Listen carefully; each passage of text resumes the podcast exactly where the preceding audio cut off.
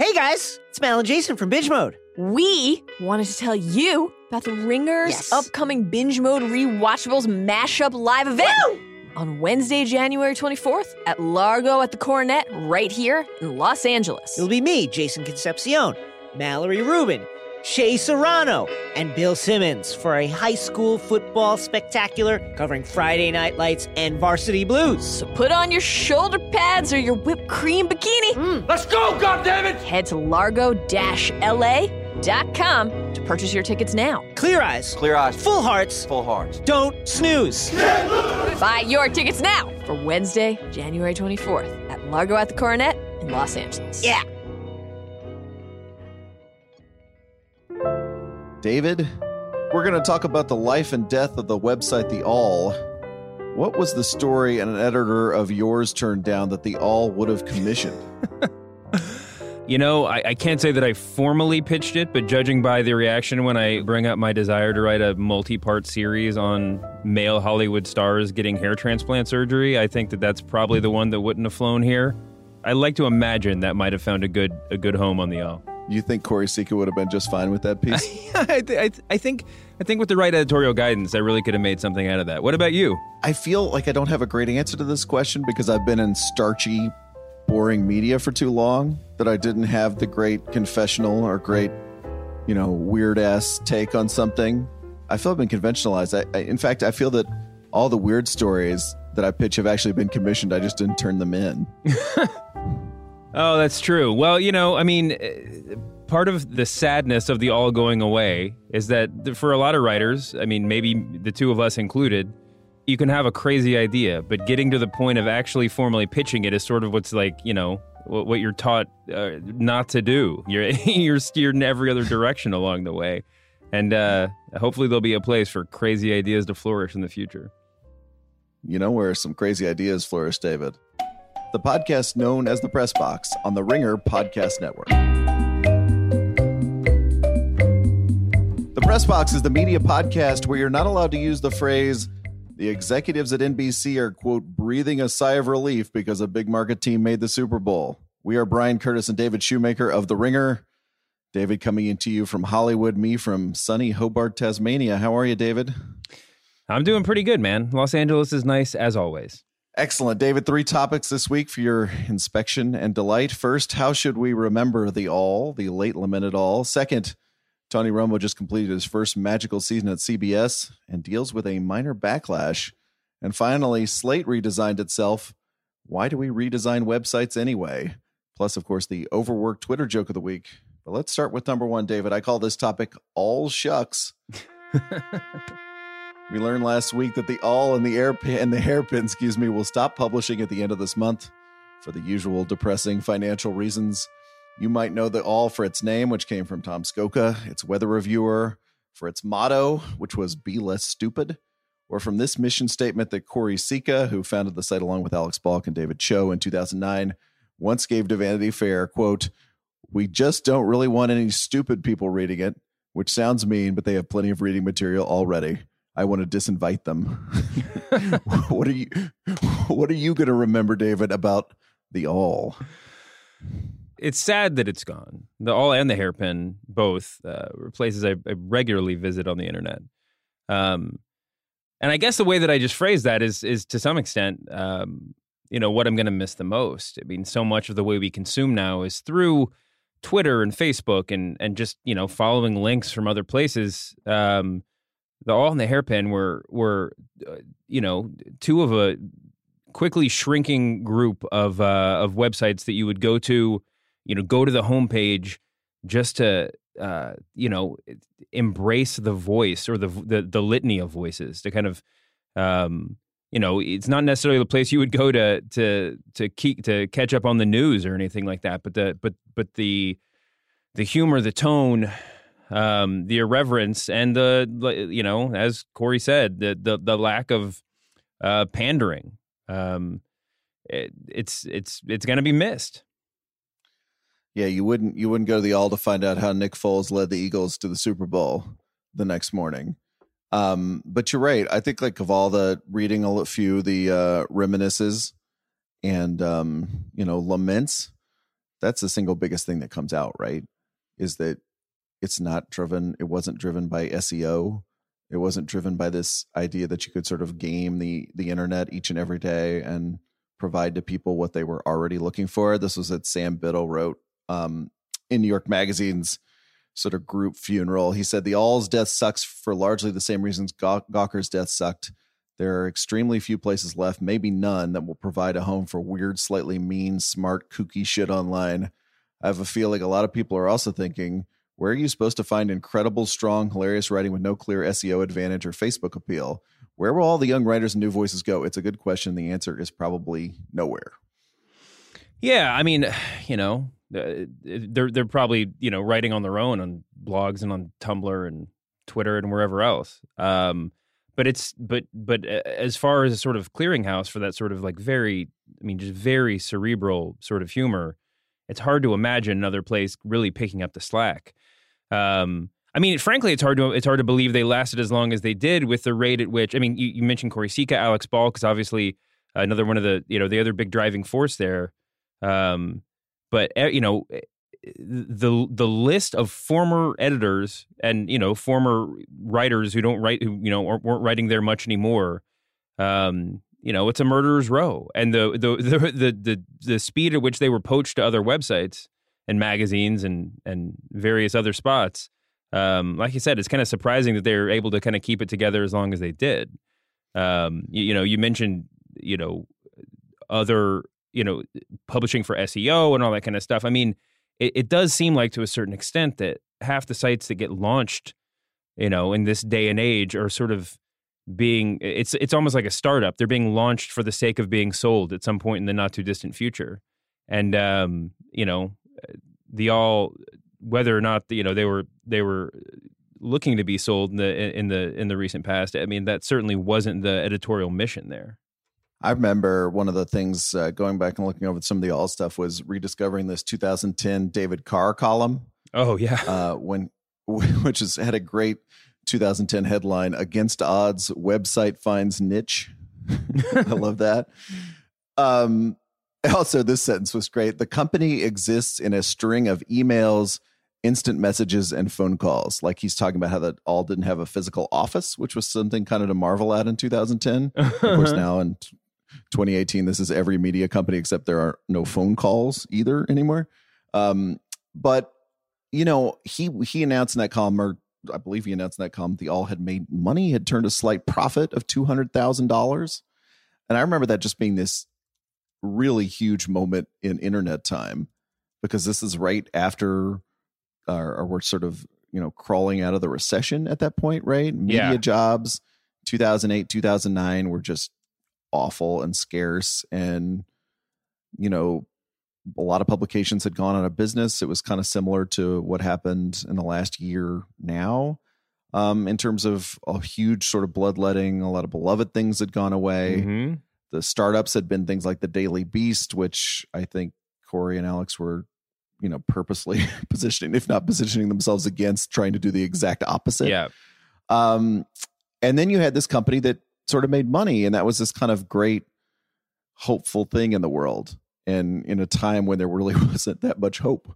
Yeah, I, I totally agree. I mean, I, t- I, you know, my memory's uh, blurred by the years, but there was, you know, it, the, the Awl to me is sort of a piece of that period in time, and and we were in New York and and kind of internet publishing. Anybody with a, um, you know, a stake in the Gawker Empire or, or or you know a history in those kind of early halcyon days of blogging, were were all those people were putting together blog networks of their own, and um, you know, there was just a lot of sameness. You know, it was a, a slightly different web des- website design, which we'll you know be discussing later on in the show. Um, different font choice, uh, writers by different names, but the editorial vision and and at the you know at the end, a lot of the voice was was very similar. And I mean, it sounds so trite. Anything positive you say about the Awl, but it was just like an oasis, and especially if you went went into it with the expectation of sameness. What was the voice at that period in time? Was it was it was it Gawker voice? Remind me. What was what was the house style of New York internet in that period? to me it was sort of like Gawker pivoting away from the from the literal sing, single voice uh, to a slightly more sort of spy inflected, uh, omniscient voice. Um, Mm. and you know, I mean, and, and certainly a lot of some of the spinoffs were were more you know newswiry um, with a little you know snark thrown in here and there, but uh, but yeah, I mean, it, to to have a site like the Awl that could be you know at one that could at once do a better job of that of that voice than than, than its you know predecessors, but also just to be you know really really literary in its way. Um, I, I mean, it's and, and to have it all sort of flow together seamlessly. That that that's you know what what kept me going back. Yeah, when when when Choire announced uh, the site. By the way, do we need to do the the group disclosure that we were at parties with Choire and Alex in New York in the mid 2000s? Is that just kind of all of New York's disclosure at this point? Um, he sort of had this funny because he talked about too at the beginning they didn't have headlines, you know, and he talked about how uncomfortable that made people. And he said you keep you, you you'll just have to read the stories. And one thing that the lack of headlines does is it slows you down. You can't just skim through Gawk or whatever website you're reading at that point in history and and pick out the stories you want, which was actually kind of an old like New Yorkery affectation, you know, like when the New Yorker didn't have a table of contents, so you would just have to read the whole magazine or put bylines at the end of the story. That's sort of what that reminded me of. Yeah, I thought that was really funny. Um, also, you know, just I think the other thing that's kept through it all the remembrances this week is being a welcome mat for people in media at a point in history when big publications, maybe all publications, were just not welcoming at all. You know, mm-hmm. um, you know, it's just like it was. There's like a really, even if you had some, you know, even if you'd done something or published a number of things, like it was just like this really fearsome process to try to approach any big magazine or website at that point and try to just get in. And I think you know when you hear people sort of cold pitching the Awl and they're like, oh, and they actually ran my story or they didn't run my story but they were really nice and wanted me to write for them and and liked the idea that I would have good ideas even though I didn't have a handful of clips from New York magazine. And that's another thing that really comes through and again like I think now we're probably living a slightly different time now where that's more you know sort of more possible that you would just kind of email somebody and and find your way in somewhere but in that point in history it was really really rare Yeah, that's totally true. I mean, I, we were. I mean, just to go back to your, uh, just to, to go back to your disclaimer before. I mean, Alex Balk and and Choire Sicha too were were. I mean, yeah, I was in the same room as them a lot. I was like scared out of my mind because uh, to talk to them because I was just like so impressed with both of those voices. You know, I mean, just so, uh, you know, just envious of what they were able to do as writers. Um, for me particularly, it was it was Balk and and and you know that they that this is what they chose to do with their time and the, you know i mean it, it, it, was it's it's it's pretty impressive. I mean obviously both are you know Choire's moved on to the new york times and i mean the, there's bright futures for both of them but you know i love the Awl. I think that um it's i mean this is you know you don't need to listen to this podcast to hear this but um you know if you if you don't if if people listening to this are not over the moon about the Awl and, and in tears about its about its demise seek out the various best of the Awl pieces that have been published since the announcement was made uh, and click Yep. on and click on every link i mean it's just like the- it's some some of my favorite things that have been written on the internet and that have been written uh, have been the Awl i mean you'll hear people talk about negroni season which is one of the all-time greats Mhm. uh, what was the um, the Mc, the famous uh, oh the conspiracy of hogs the McRib is arbitrage by Will Staley was really fantastic. Um, Nick Lehman, who's one of the one of my favorite writers, wrote a bunch of his his uh, kind of first drafts for his book Rich People Things on the Awl. I mean, there's just just so much stuff. Richard Morgan's account of being a freelancer was another one I read reread this week. Our Yeah, very own Katie Baker's on the state of being a lacrosse prostitute was also I was about to mention uh, that. um, so great. an amazing reread. Yeah, I mean, just really good, and just and and uh, you know the the ones that weirdly struck me the most, the the Awl pieces that struck me uh, sort of with the most poignancy were the simplest ones, and part of what you know there there there are kind of comic examples like Alex Balk's "How to Cook a Steak" piece, "How to Cook a Fucking Steak" piece, excuse me.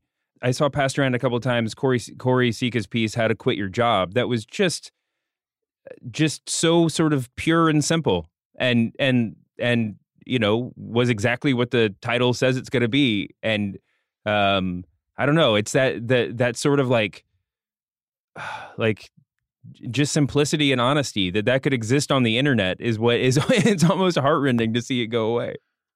No because you feel like you're being gamed by every site even good sites right Mhm. now. You know you feel like you feel when you read the Awl you feel like they published this because they thought it was a good piece right? And now even even good websites you feel like okay they published this because it's a good piece but then they published these 15 other things because they were just quick reactions to the news that they felt they had to publish mm-hmm. so even if I like the core of this website, there's a lot of junk on this website. I mean, that's just, that's like one of the most. There's a lot of depressing things about the internet, right? Such as it's full of Nazis. You know, that's one depressing thing. But on a much smaller level, there's a depressing thing that you know everything sort of falls into the category of here is a quick, you know, semi funny reaction to something that just happened, right? yeah. And you look through all these pieces on that website and you're like oh this is not that. This is just something else. And of course we don't remember the quick reactions at all because they're meant to be disposable but we remember these pieces because they were interesting and conceived in a different way. I just point out one other thing by the way. Um, Jack Shafer my old boss wrote a goodbye to alt weeklies uh, in december i can't even remember what alt weekly was endangered or going out of business at that point maybe the washington city paper and he said something that I think can be applied to the Awl too, which is when people tend to talk about this stuff like it was this farm team, you know, for the New York Times and New York Magazine and all this stuff. And it's just so kind of insulting to say that, right? Not to say that, you know, all these people went on to great things, which they certainly did, but like the people who were running the Awl were not trying to be a farm team to the New York Times. They're not like, let's cut up a website where we can develop young talent and then they leave. yeah exactly they just they wanted to be good on their own terms. And the other part that Shafer pointed out, and I think Tom Scocca doubled down on this and too, which is that like sometimes the Awl was just better than the big media thing, right? Mhm. Sometimes it was better than the New York Times. Sometimes it was better than New York Magazine. So this idea that, you know, it was a laboratory where you, you know, get the great journalists of tomorrow is is, you know, on the one hand true certainly, but on the other hand, that's that, that's not what they were doing. They were just doing a, a good website on its own terms. Yeah, that's totally true. If they were acting, if they were acting like a, you know, like a European soccer farm team or something, and taking a cut of all the salaries that their that their writers went on to make, then maybe the Awl would still be around. Um, but yeah, I mean, I, I think that's exactly right. I think that it's easy to overlook the greatness that they achieved when it's you know sort of framed in the terms of as I did myself at the beginning of the segment. You know, in, terms of what the writers and editors went on to do um, you know what they did uh, was was really impressive. You know, I mean, it it, it occurs to me that I'm, I'm sure, I, I, I'm absolutely sure that the attention that the Awl has gotten since they announced, and the Hairpin too, since they announced that they were shutting down, uh, you know, probably vastly exceeds the attention they they got in the the the weeks prior, the month prior, whatever. Um, That's always true. it's Yeah. always it's it's always true, but it feels more authentic in this case than than in some other cases. And and you know, uh, I it, it, I I just can't help but wonder if there will be a second life for the Awl. You know, it seems more, um, you know, it's it, it, there. You know, it's just it feels like a great you know literary quarterly that that you know couldn't afford paper costs anymore, but re- but found another life on the internet. Um, I- I don't obviously this is on the internet, so I don't know what the next phase of it's going to be. But right. but- but I was going to say they just beam it into our minds or something. I know the overhead's already about as low as it can go. But you know that's that said, um, you know, I, I I I hold out hope that there will be, if not the Awl, then another space like it. You know, in the in the not too distant future. And I think that we, I think that you know, online publishers in general should should you know. Take this as an opportunity to to be a little bit more intellectually adventurous in the in the inane things uh, they want to publish. Amen to that. And on that note, let's move to our overworked Twitter joke of the week, David. This is the AFC Championship edition of Overworked Twitter joke because you and I were both watching the games uh, yesterday, and really the early game produced such a bumper crop that there's no need to even really do anything else in the week. This is our first runner up, David, pointed out to us by Omaha, Nebraska sports radio host Josh Peterson Wow. any version of the joke Finally, something good happened to the Patriots and or their fans. Um, after they beat the Jags, right? Finally, Yeah. something good happened to Patriots fans. That's a good one. Always a good one. Uh, second runner up was any joke that contained the phrase, How do you even test Gronk for a concussion? Um, you'll remember Gronk getting up woozy. He was later out of the game. That's from Daniel Shoriak. There were lots of, by the way, very dad joke versions of that one. Like, you know, hey, we asked Gronk what four times eight was, and he answered 69. He must be fine. Ha ha ha. That was another another winner in that particular category. But the winner this week, David, over Twitter joke, pointed out to us by an account called Into the Time Slip. no, that's a Philip Dick reference. Also used by our very own Mallory Rubin. Um, and this is not really AFC title game dependent. It's kind of one of Twitter's great go tos. If you reacted to the idea of a Patriots Eagles Super Bowl rematch with any version of time is a flat circle, congratulations. You did it. Good job, guys. You went all the way. Great joke. Great joke. All right, David, before we talk about the Tony Romo backlash, let's pause for a quick break. Hey, it's Bill Simmons. The NFL playoffs are in full swing, and the Ringer NFL show has you covered for all your pro football needs. Sunday night, get Michael Lombardi and Tate Frazier's rapid reactions on GM Street. On Tuesdays, the Ringer NFL show with Robert Mays, Kevin Clark, and regular guest Danny Kelly break down all the biggest angles. On Wednesday, GM Street again on Thursdays. Clark, Mays, and Danny are back at it again. And on Friday, GM Street's Friday Focus gives you all the insight you need for gambling, fantasy, and everything else. Don't forget about my podcast too on Mondays. The BS podcast, Cousin Sal and I playing Guest Alliance. More importantly, the Ringer NFL show. Subscribe right now on Apple Podcasts, Spotify, or wherever you get your podcasts. Topic number two, David, to borrow another overused Twitter joke. Maybe Tony Romo's only good in the regular season. in his first year calling games for CBS, Tony Romo got something close to unanimous positive reviews. It was like Marv Albert in his prime, Chris Collinsworth a few years ago. And yet, during Sunday's Pats Jags game, I be- felt the beginning of a small backlash, not a huge backlash, a small backlash. Can I give you a few highlights? Go ahead, man. Go ahead. Go right ahead. New York Magazine polemicist and my old uh, coworker Jonathan Chait tweeted, "AFC Championship is the first NFL game I've watched this year. Is the color guy a fan who won a call this game with Jim Nantz raffle?" uh, Boston Morning Drive host Kirk Minihane, I wish Romo talked more, and he should start saying a play is a is the biggest of the year. Um, Dave Campbell's Texas football writer David Ubben said Tony Romo's ability to call games while sounding like a 10 year old whose birthday party starts in a couple of hours is both his greatest and most grating attribute. What did you make of the minor incipient Romo backlash that we witnessed on Sunday? I am on the record, if not specifically on this podcast, as being largely tuned out to uh, uh, to to play by to to the voices What from the record are you on? Yeah, What record are you on? Yeah, what, what On my- what- where have you where have you laid this down in Uh, Slack on- or something? on my other podcast, on my wrestling podcast, where uh, in a world where where uh, shitting on the announce team is is uh, you know as much a part of the sport as as baby oil.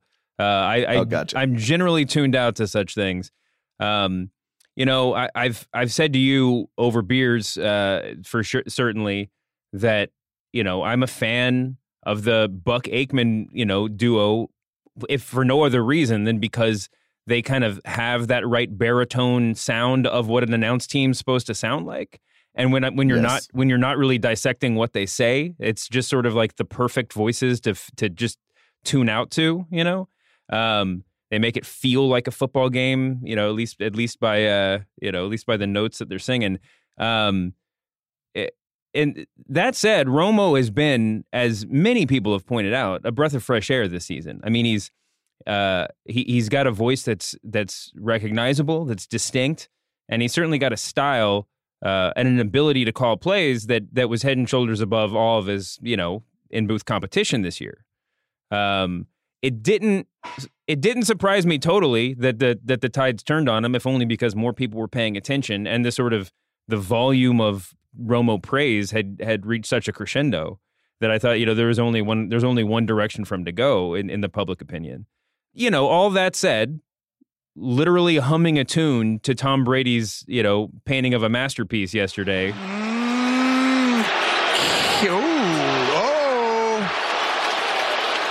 Um, was a little bit of an odd look for uh, the best play, the the best color commentator in the world. Yeah, I think what you say about more people paying attention during the AFC Championship game than during some random regular season game as part of it.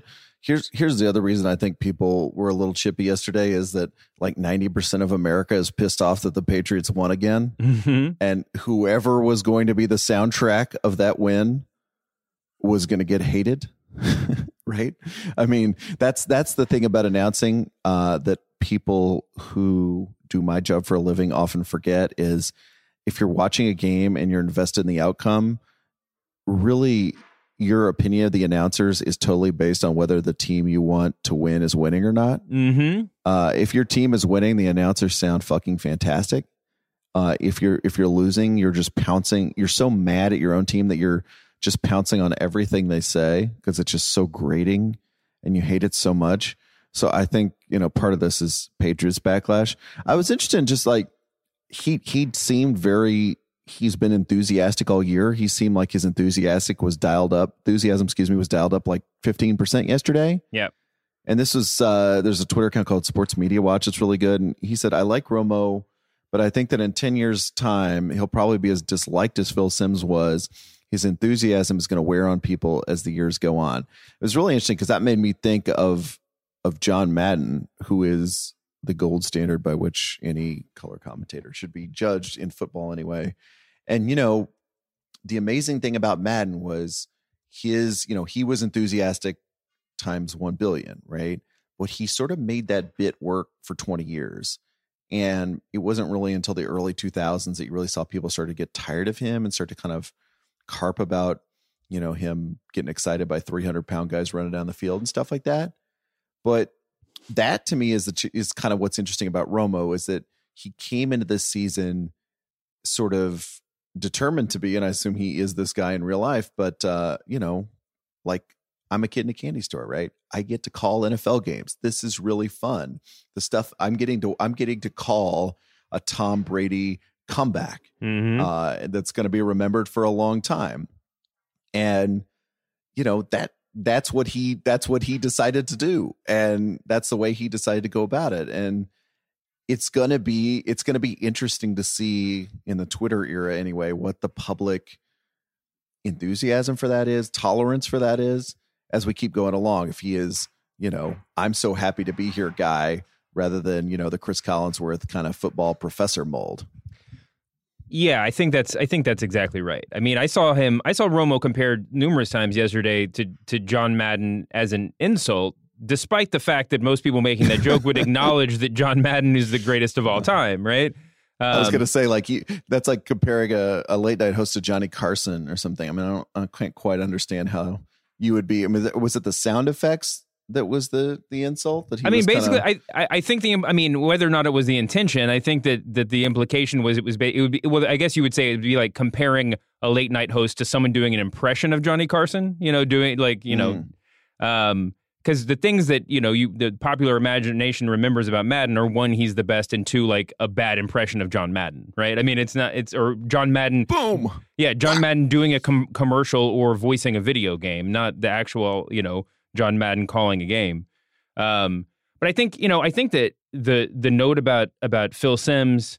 I mean, you can talk about Jon Gruden, another guy who was, you know, uh, hepped up on enthusiasm through most of his color career, and uh, and ended up taking a lot of crap for it too. Um, but the, you know, the, the it's almost too easy to say that Romo is going to be hated like Phil Simms in ten years. Of course he will, because he'll be further away from the game. And what what what has made Romo's first year, his rookie year in the booth, so sort of revelatory, is how tuned in he was to the very specific mechanics of the game in the year 2017, and being able to predict plays and to know players and their tendencies intimately.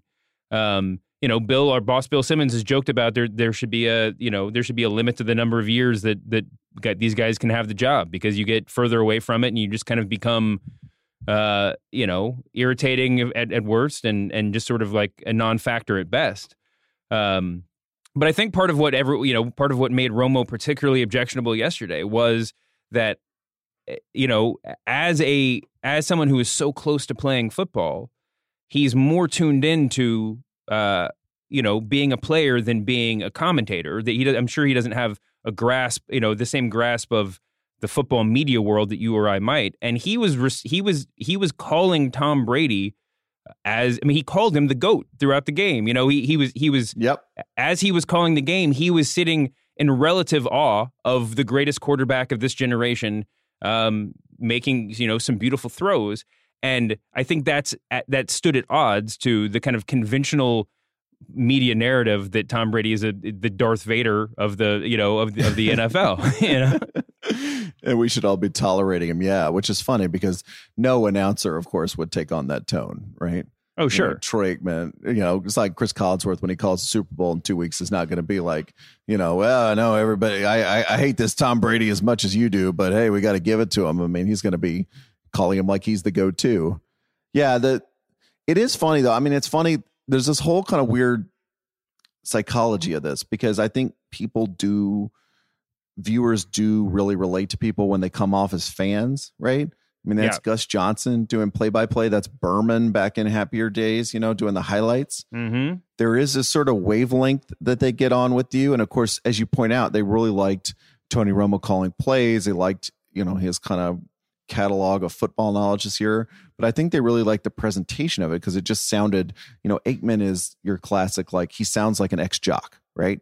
That's that's the look. When you say it's a familiar, soothing sound, it's because that's how quarterbacks and other color guys have sounded since we were kids on the air, essentially, Yes. right? Co- Collinsworth sounds like a guy who's watched one billion hours of film and wants to tell you everything he knows about it and diagnose it and break it down. And Romo was just kind of in a more, and he's Collinsworth slightly nerdier, right? Maybe than Tony Romo. And Romo, because he is both an actual ex jock like Aikman and also obviously studies a lot like Collinsworth, is kind of an interesting hybrid of the two.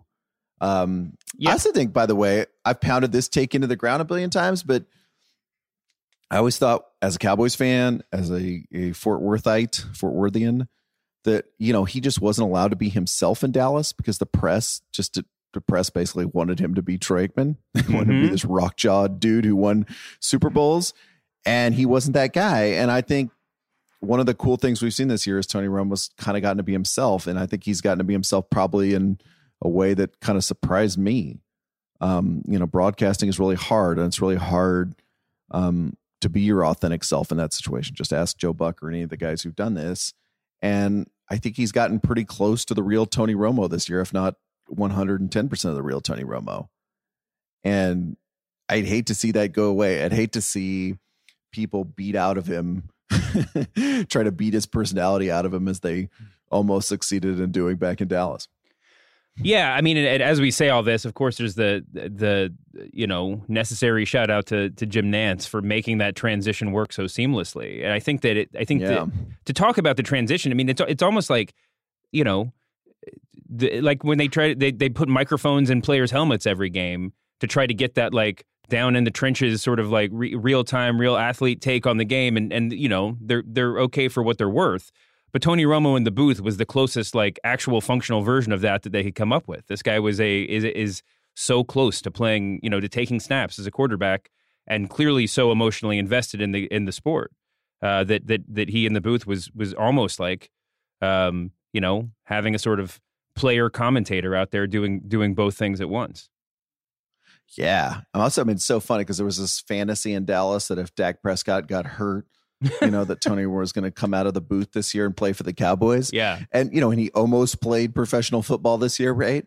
Mm-hmm. Which is just such a funny, it's just such a funny thing because we're so used to guys being even a couple of years remote. You know, this would have been, this would have, is what it would have been like, probably not as good um, if Peyton Manning had stepped into the booth right after winning the Super Bowl, this last Super Bowl in Denver, uh, which was a possibility, right? Some people thought he was going to do that and he decided not to, but that's this is what that would have felt like, you know, somebody who was just right there yeah. and and is now, you know, sitting up a little bit higher, looking over the field and and, and is kind of excited. I also think the thing about Tony that we saw a little bit this year that we'll probably see more in future years is when you're the enthusiastic guy, when you're, you know, kid in a candy store like Madden, when you bring the hammer toward a team that does something bad or screws up, your hammer is a lot more lethal because you're such a nice guy, right? Mm-hmm. Um, and I think I, I suspect we'll see that come out more in in the next couple of years. And when he does when he does it, it'll be pretty pretty devastating.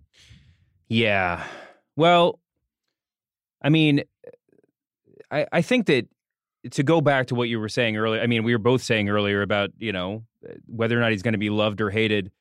I mean, listen, when we were kids, eh, like everybody's uncle had a, you know, an announcer. He was like, "I'll turn it down when this guy's on." But it, but the, but the idea of like just dumping on on national play-by-play or color guys was not the art form that it is today. I mean, it's. I, eh, I, I guess what I'm trying to say is everybody will be hated eventually. The only difference is now the cycle is just drawn faster and faster.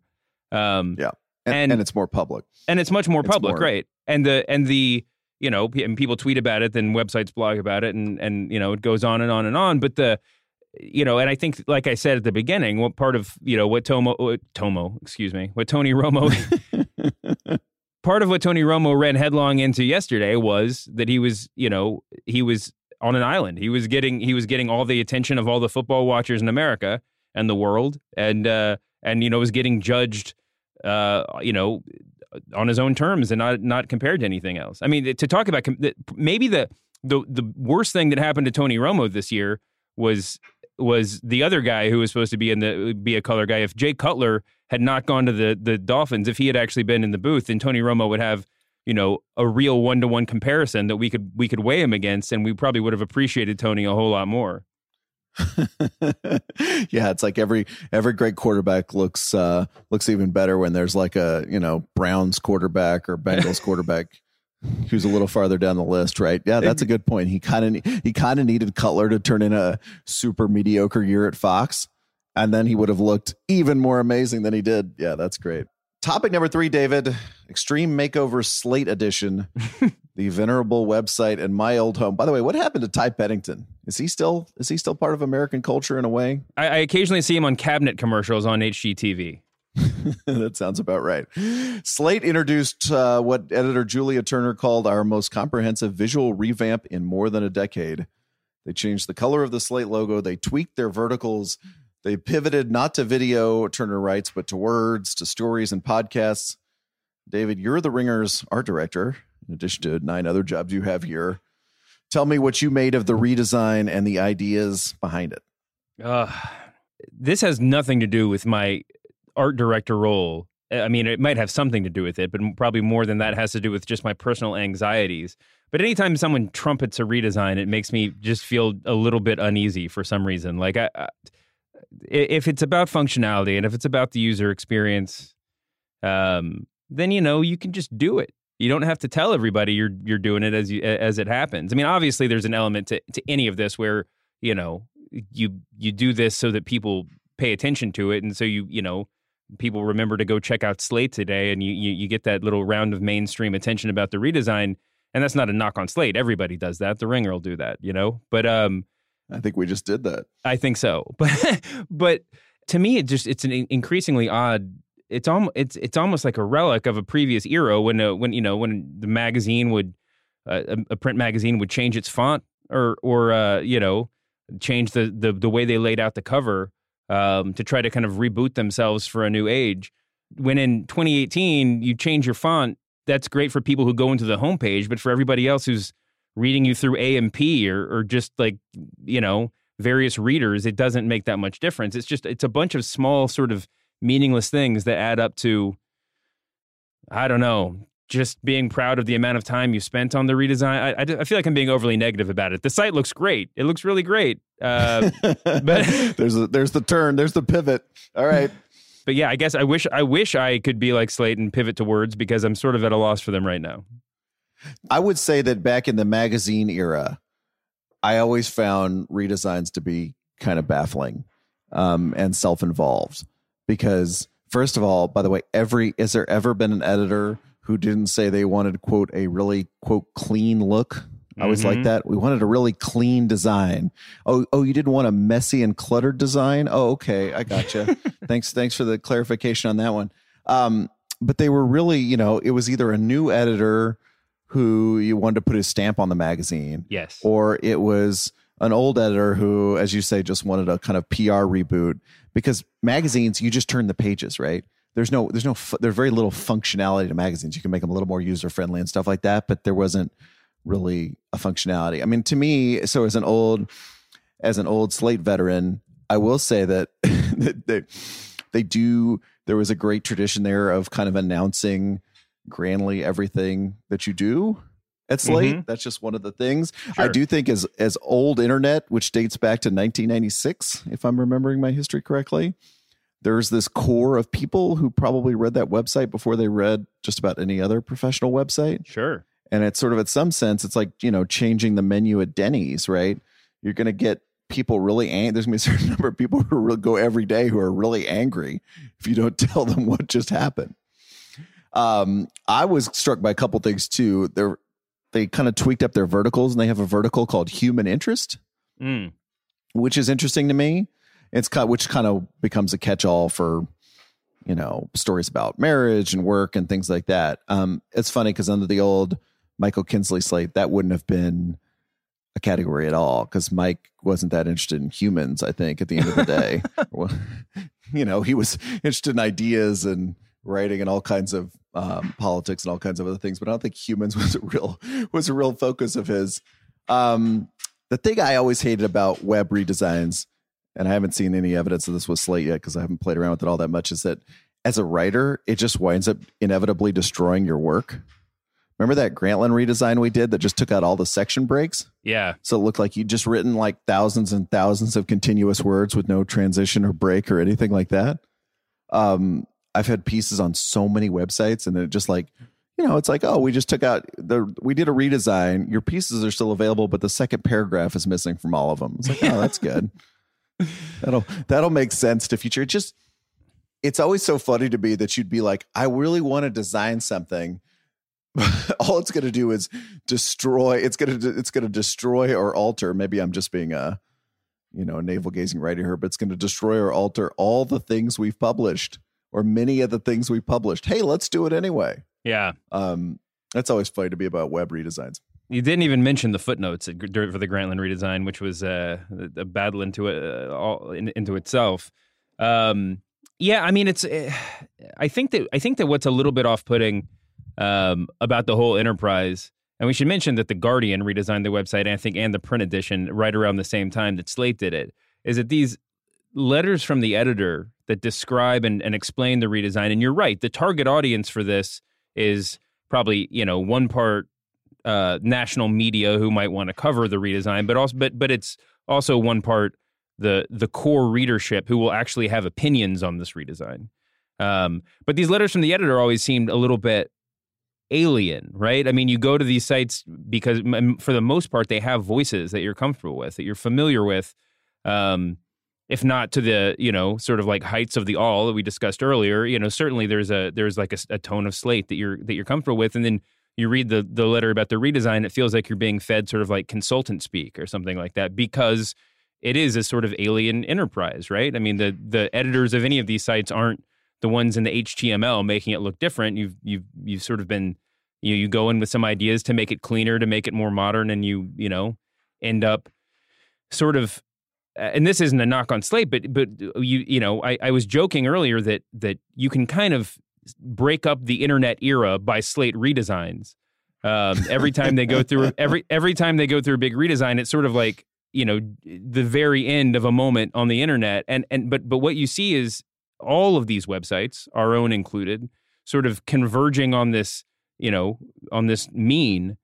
And uh, you know, every redesign for all the words you take talking about the the all the positive decisions you made, um, all you're kind of doing is just like moving towards a some variation on BuzzFeed, at least in 2018, or, or on whatever you know whatever the website is that's perceived to be the most functional and, and, and popular. So what is the mean we're converging to? Here's my it's the same question I asked about the Gawker house style back in 2009. What's what what is what is the current go-to design? Personally, I hope that we're not there yet because it's I mean the the, the answer for for the vast majority of the web is uh, for for home pages is an overabundance of information that's basically impossible to parse your way through in any sort of coherent way. And and also that's I mean, in some ways that's the, the it's a it's a validation for just straight straight up blogs like the Awl. And then there's the infinite scroll, uh, which is I think the you know the the the kind of calling card of of the modern internet. Um, and you know I, the the sameness this i mean the sameness transcends the website itself. I mentioned you know amp earlier. I mean that's the way that we that that so much of you know writing on the internet is consumed and you read it on your phone it all sort of looks the same. Um, i mean certainly the the functionality of various font choices is more significant on the internet when you're toggling between different tabs than it would have been in, in a in a magazine uh, when that magazine is presumably the only thing in front of your eyes right then at that at that moment. Um, but yeah, I think that I, I I just feel like you know, I mean, that's the job of people who are redesigning websites is to look at other websites and try to figure out a way to do it, you know, slightly better. Yeah, I mean that's that's what we're all doing, right? trying to trying to slightly reinvent the wheel. I do like your point about editors' letters as a as a genre. Um, I thought Julia's was as as these go was sounded sounded like the Julia Turner I know, but making journalists not sound like journalists. That's one of my favorite genres too. is when uh, is when you get journalists to not sound like themselves. Usually, it's when they win an award and they say, "I'm humbled and honored." Uh, to win an award, which is like what you know George W. Bush said when he won the presidency. You know, Yeah. that's always a kind of funny, kind of a funny voice to jump into. But yeah, you know, I think it's um, I think I think the biggest I think I think resets are kind of important both externally in terms of PR and probably internally too. And a redesign is probably a kind of nice a nice way to reset yourself, right? These are our priorities going forward, right? We've redesigned the site to look like this because these are the things we actually care about more now uh, than we did a few years ago. Maybe, and I, I was joking about human interest, but maybe we care about these stories a lot more. So it's a fully formed category next to politics, right? Yeah. Um, maybe we care about you know podcasts in a in a certain way, or even more than we ever did. So we give them more prominent space. And I think it's just sort of way, in a way, it's sort of like a public internal memo, right? Yes. That you're you're sending to your staff saying these are the things we're going to care about going forward. Yeah, that's true. And and and to you know, in the defense of every website that'll ever redesign, it, there it is very it's a it's a treacherous enterprise, uh, especially compared to old you know to a to a magazine or something like that, because you would redesign it and you would have days to pour over the layout. You know, I mean, most of these redesigns are happening in real time, even if they you know pre if they're if they're working in beta at the office for the for the two weeks leading up to it, it's still a total. You never know what to expect on the day you launch the new the new look and you know, like like we mentioned before, there are going to be people who are very very upset about the font that you chose that will not care about this font in 2 weeks, but right now they're very upset about it. So, um, you know, you sort of have to weather the storm and and uh, you know, as you embark on this new direction. You only hear from the people who hate it. And on that happy note, that's the press box for this week. David Shoemaker. I'll talk to you next week about more uh, more pressing issues and concerns in the media. All right, have fun feeding Tasmanian devils, man. Thanks, buddy.